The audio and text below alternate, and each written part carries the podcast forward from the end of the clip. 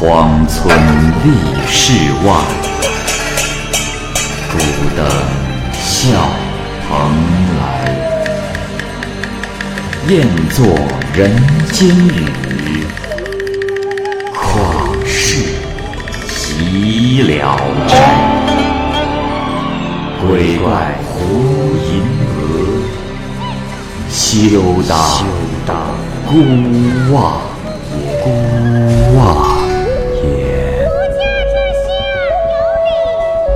白话《聊斋故事》。《聊斋故事》之贾凤志，蚂蚁播讲。贾凤志是甘肃平凉人，他的才气名冠于一时，考试啊却是每每失利。这一天，他在路上遇到了一个自称姓郎的秀才，风度潇洒，言谈隐约委婉，但是切重事理。贾凤志便约他一道回家。拿出了自己的文章，请他指导。郎秀才读完后，不是很赞赏，就说：“呃，足下的文章，小考确实可以夺得第一。呃，但是如果参加乡试，恐怕，呃，连末尾都排不上号啊。”贾凤志追问说：“哦，啊，兄台。”那我该怎么办呢？郎秀才回答说：“呃，这天下的事情啊，仰着头垫着脚去够，呃，就很难办到；可是啊，俯首屈从却不难。呃，呃，你这么聪明，又如何让我来讲这些道理给你听呢？啊？”说着，就拿出了一两人的文章举例。而这些啊，大多都是贾凤志平时笔气不值一提的。贾凤志听了，不由得笑着说：“ 哈哈哈哈兄台，此话差矣。学着写文章，贵在流传不朽。这样，就算生活享乐，也不会让世人觉得过于奢侈。但是，若像兄台所说的那样猎取功名，就算是成了大官儿，也会让人瞧不起啊。”郎秀才说：“ 呃，兄台说的也对，但也不尽然呐。文章写的虽好，但作者没有地位，就很难流传开来。若兄台如果想抱着文章就此潦倒一生，也就罢了；不然的话，这种文章恰恰让这些主考官成了大官。”他们 恐怕不会因为要阅读你的文章而更换眼睛和脏腑吧？啊！贾凤志听了，默默不语。郎秀才站起身来，笑着说：“ 兄台还真是年轻气盛啊！”啊！说完，便告辞了。这年秋天，贾凤志去参加科考，又落了榜。郁郁不得志，他忽然想起郎秀才对他说的话，便取出了郎秀才让他当做标准的那些文章，强迫自己往下读。可尚未读完，就已经沉沉睡去了。因此，他心中更加的惶恐迷惑，不能自主。又过了三年，眼看考期将至，郎秀才忽至，二人见面皆喜。郎秀才出示了他拟的七个题目，让贾凤志做文章。第二天来阅读文章，又觉得不足，让贾凤志重新来做。等贾凤志做完，又是一番指责。贾凤志啊，就玩笑般的从落榜生的这个试卷里摘出了一些文词格调低下、语义浮泛、见不得人的句子，七拼八凑的凑成了七篇文章。待郎秀才来之后，交给他阅读。这时，郎秀才看完，高兴地说：“ 哈哈哈哈好，总算让你找到了写文章的诀窍了。”便让他把这些文章背熟，一再的叮嘱他不可忘记。贾凤志笑着说：“这，兄台，实话告诉你吧，这些文字都是言不由衷的东西，一下子还真是记不得。即便你是打我一顿，我想我也难记得。郎秀才就坐在书桌的一边，强迫贾凤志背诵那些文章，然后又去让他脱去了上衣，露出了后背，用笔啊在上面画了几道符。临行前说：“嗯，兄台，这些文章已经够了，其他的书可以束之高阁喽。”等郎秀才走后，贾凤志检查背上的符，怎么洗也洗不掉。事实上，这些符已经嵌进了肉里。贾凤志来到考场，才发现，这考场中的题目正是郎秀才给的那七道。他开始回想起自己写的其他文章，但是却一点儿也想不起来。这脑海里啊，只有那几篇开玩笑拼凑成的文章在脑海里久久的回荡。但是，他写完之后还是觉得羞耻，想稍稍的加以改动。然后他反复的思索，却发现竟不能改一个字。眼看这太阳就要下山了，他没有办法，只能照原样写下了七篇文章，走出了考场。郎秀才啊，已经等了他半天了，一见面就问道：“哎呀，兄台，你怎么这么晚才回来呀？啊？”贾凤志便如实相告，并且要求将背上的符擦掉。他脱下了衣服，才发现那符啊，却已经不见了。再回忆考场上写的文章，却恍如隔世，怎么也想不起来。贾凤志大为的奇怪，就问道：“兄台，这这是怎么回事啊？”啊，兄台，你有此等的本事，为何不自己考取功名呢？郎秀才笑着说：“ 我啊，我无心为官，所以才不能读此文章啊。”说完，便与贾凤志约好明天到他的住所。贾凤志答应了。郎秀才走了以后，贾凤志又读了一遍那七篇文章，全然啊不是发自内心的作品，所以泱泱不乐起来。次日呢，也没再看郎秀才，耷拉着脑袋回家了。过了不久，发榜了，贾凤志竟然得了乡试的第一名。他于是又读了读以前的那些稿子，每读一篇就出一身的汗。等到全部读完，这衣衫啊都湿透了。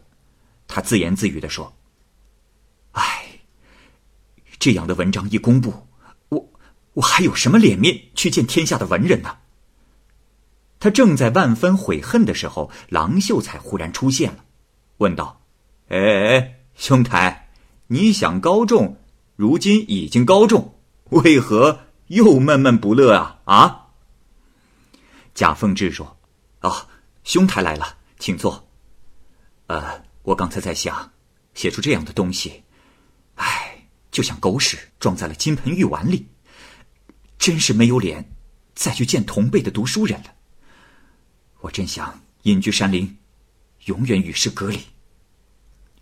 郎秀才说：“哈 这么做倒也真是高雅，只怕呀，你做不到。你若果真如此这么做，我倒可以带你去见一个让你长生不老的人。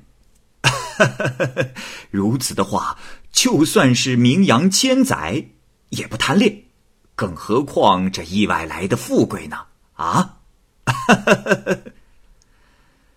贾凤志听了很高兴，留郎秀才过夜，并且说：“啊，多谢兄台为我着想，容我再想一想。”到了天亮，他告诉郎秀才自己决定了，于是也不告诉妻子，便和郎秀才飘然而去。话说，这二人呐，渐渐走进了深山，进入了一个洞府，里面别有洞天。一位老者坐在堂上，郎秀才让贾凤志上前参拜，并称老者为师傅。老者问道：“嗯，好，怎么这么早就来了？郎秀才禀告说：“啊，师傅，这个人学道的意念已经非常的坚定，恳请您收他为徒吧。”老者说：“嗯，好，你既然来了，就要把自己的功名富贵，连同自己的存在，都置于心意之外，这样才能得到啊。”贾凤志小心翼翼的答应。郎秀才将他送到了一座院子里，替他安顿了住处，再置上了糕饼，离开了。贾凤志一看，只见房间倒也精致整洁，只是门无板，窗无棂，屋里啊只有一张茶几，一张床铺。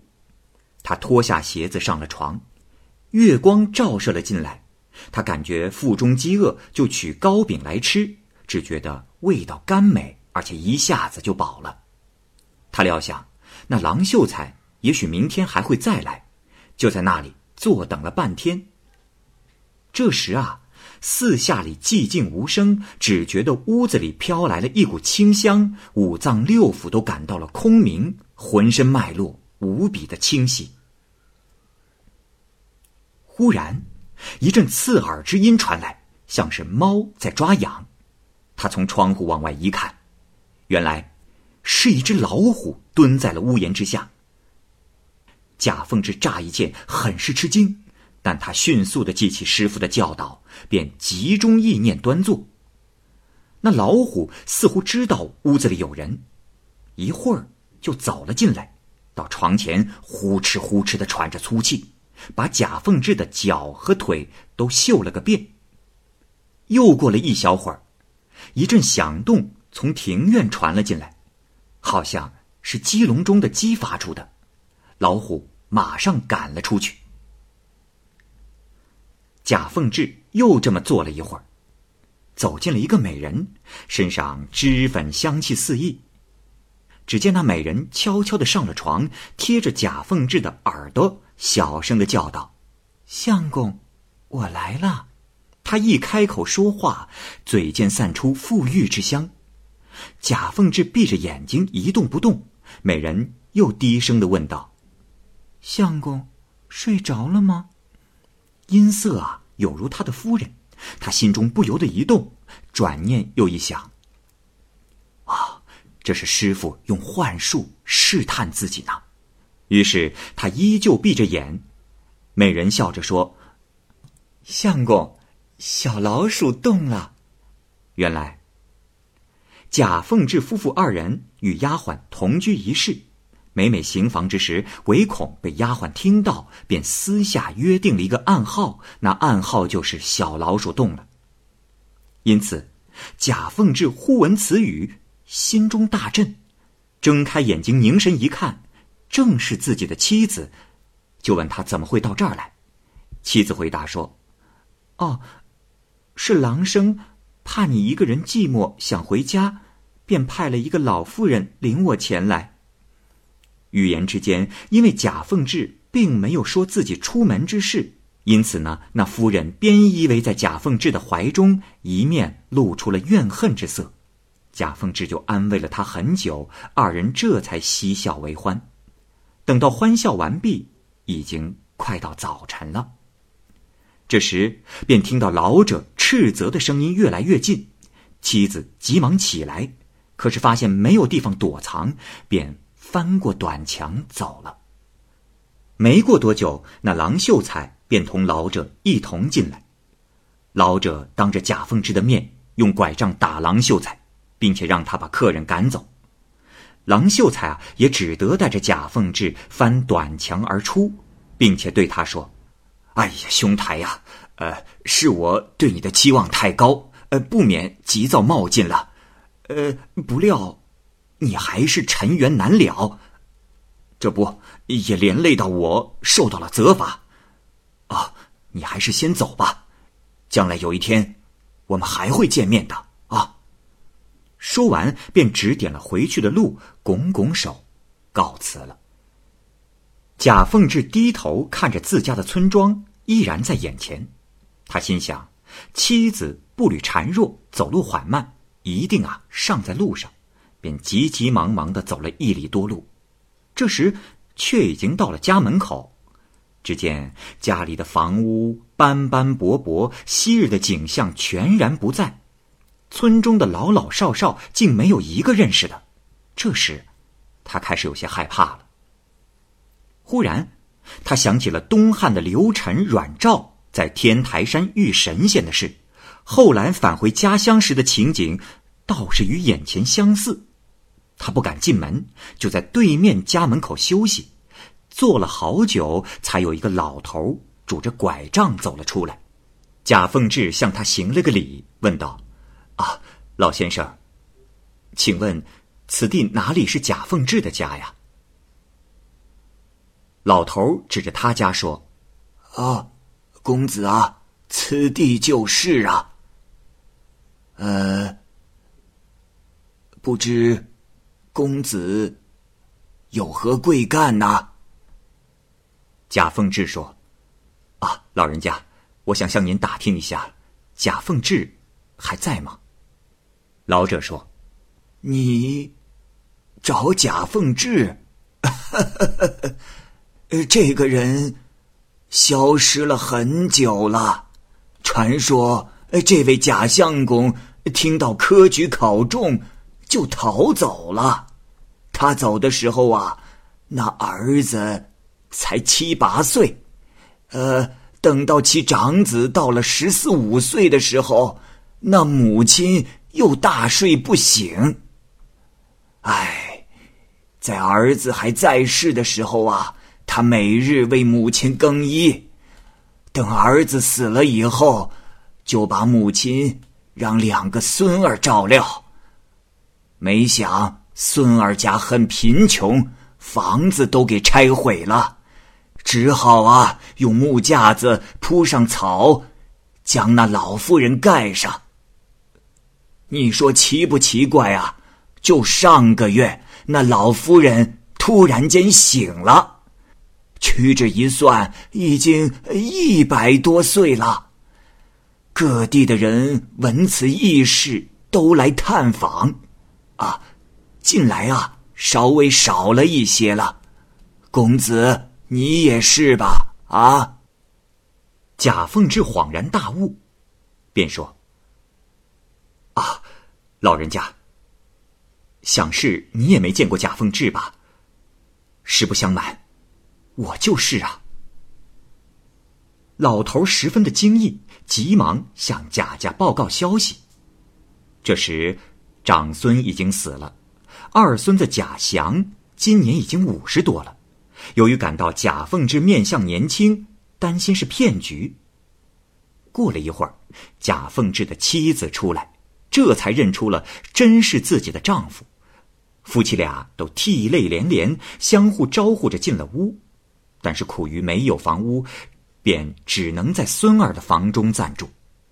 这家中的大大小小、男男女女全都跑来看望，他们身边一下就围了一群人。这些人呐，都是他的曾孙、玄孙，而且呢，都显得粗陋粗俗，没有文化。长孙媳妇儿吴氏打来了酒，为他们准备了些粗茶淡饭，又让小儿子贾稿和他的媳妇来跟自己住，把房子清理打扫干净，供祖父祖母居住。贾凤志进了屋，只觉得这屋中到处乌烟瘴气。夹杂着小孩的尿骚味，一股臭气扑面而来。才住了几天，他就已是非常的懊悔，实在没有办法忍受。两个孙子轮流供给着夫妇二人的日常饮食，调味烹煮都不合意。乡里的人啊，因为贾凤志刚刚回来，便天天请他喝酒吃饭。可是夫人呢，这是在家中常常连一顿饭也吃不饱。长孙媳妇吴氏啊，出自读书人家，很懂得做媳妇的礼数，一直好好的伺候着夫妇二人，没有懈怠。但是贾祥家的供奉却日渐减少，有时甚至呼喝着给他们吃的。贾凤志气得离开了家，带着妻子啊，到东村去当老师了。他常常对夫人说：“哎，夫人呐，不瞒你说。”我很后悔这一次回家，但是已经来不及了。没办法，只能重拾过去的产业。如果心中不感到羞愧耻辱，富贵是不难办到的。看来，我也得放下清高的架子了。就这么过了一年多，吴氏啊，还时不时的给他们送来吃的，而贾祥父子却再也不上门看他们了。这一年，贾凤志通过了考试，进了县学，县令赏识他的文采，给他赠送了大量的钱财，因此呢，家境稍稍的富裕了起来。贾祥这时也渐渐的来套近乎，贾凤志啊，就把他叫进了屋子里。计算了当年供给自己的花销，取出了银子偿还给他，训斥他以后别再来了。然后呢，他又买了一所新住宅，将吴氏接来一起住。那吴氏啊，有两个儿子，大儿子留守昔日的家业，二儿子贾稿很聪慧，贾凤志便让他和自己的学生一起读书。贾凤志自从山中回来以后，头脑更加的聪明。接连考中，直接中了进士。又过了几年，他以御史的身份出巡两浙，名声显耀，相当富有和风流，一时成为盛世。贾凤志为人耿直，不怕触弄权贵，朝中的一些大官都想找机会重伤他。贾凤志多次上书请求辞官返乡，但是皇帝啊都不肯答应。可是没过多久，灾祸就真的来了。原来，那贾祥的六个儿子都是无赖。贾凤志虽说很早便和他们断绝了往来，但是他们却借着贾家的名望作威作福，强占他人的田财，乡亲啊都把他们视为祸患。村中的某乙娶了新媳妇。贾祥的三儿子竟然要强娶回来做妾。某乙本来也是狡猾之人，那乡里的百姓就捐钱帮着他打官司。这个事情一直传到了京城，朝中的当权派纷纷上奏攻击贾凤志，贾凤志辩解无策，便被投入到了监狱，关了一年。贾祥和他的三儿子都病死在了狱中，而贾凤志被判充军疗养。这时，贾稿中了秀才已经很长的时间了，他做人厚道，名声尚好。贾凤志夫人啊，这时又生了一个儿子，已经十六岁了。他呀，便把生下的儿子托付给贾稿收养，自己呢，便带着男仆和女仆各一人到辽阳去找贾凤志。贾凤志说：“唉，富贵十余年。”只不过是一场梦境。如今才知道，这所谓的繁华富贵的地方，竟是地狱境界。我真是后悔啊！比起刘晨、阮照，还多了一次人间经历呀。几天之后，这夫妇二人抵达了海岸，远远的就看见有大船前来。鼓乐大作，大船上的侍卫犹如天神一般。船靠近后，一个人从舱内走了出来，笑请贾凤志上船稍事休息。贾凤志一见此人，十分的惊喜，便一纵身跳上了船去。押解他的差役也不敢阻拦。贾夫人也想跟上前去，然而那船已经远离，便愤恨的跳进了海里。他在水中漂泊了几步，见一人将一条白链从大船上放下，将其救上船去。押解的差役急忙命船夫划船去追，一边追一边的大声呼喊，但只听得鼓声如雷，同轰鸣着的波涛相互应和。一眨眼的功夫，那船已经不见了。贾凤志的仆人认得那船上的人。此人就是郎秀才。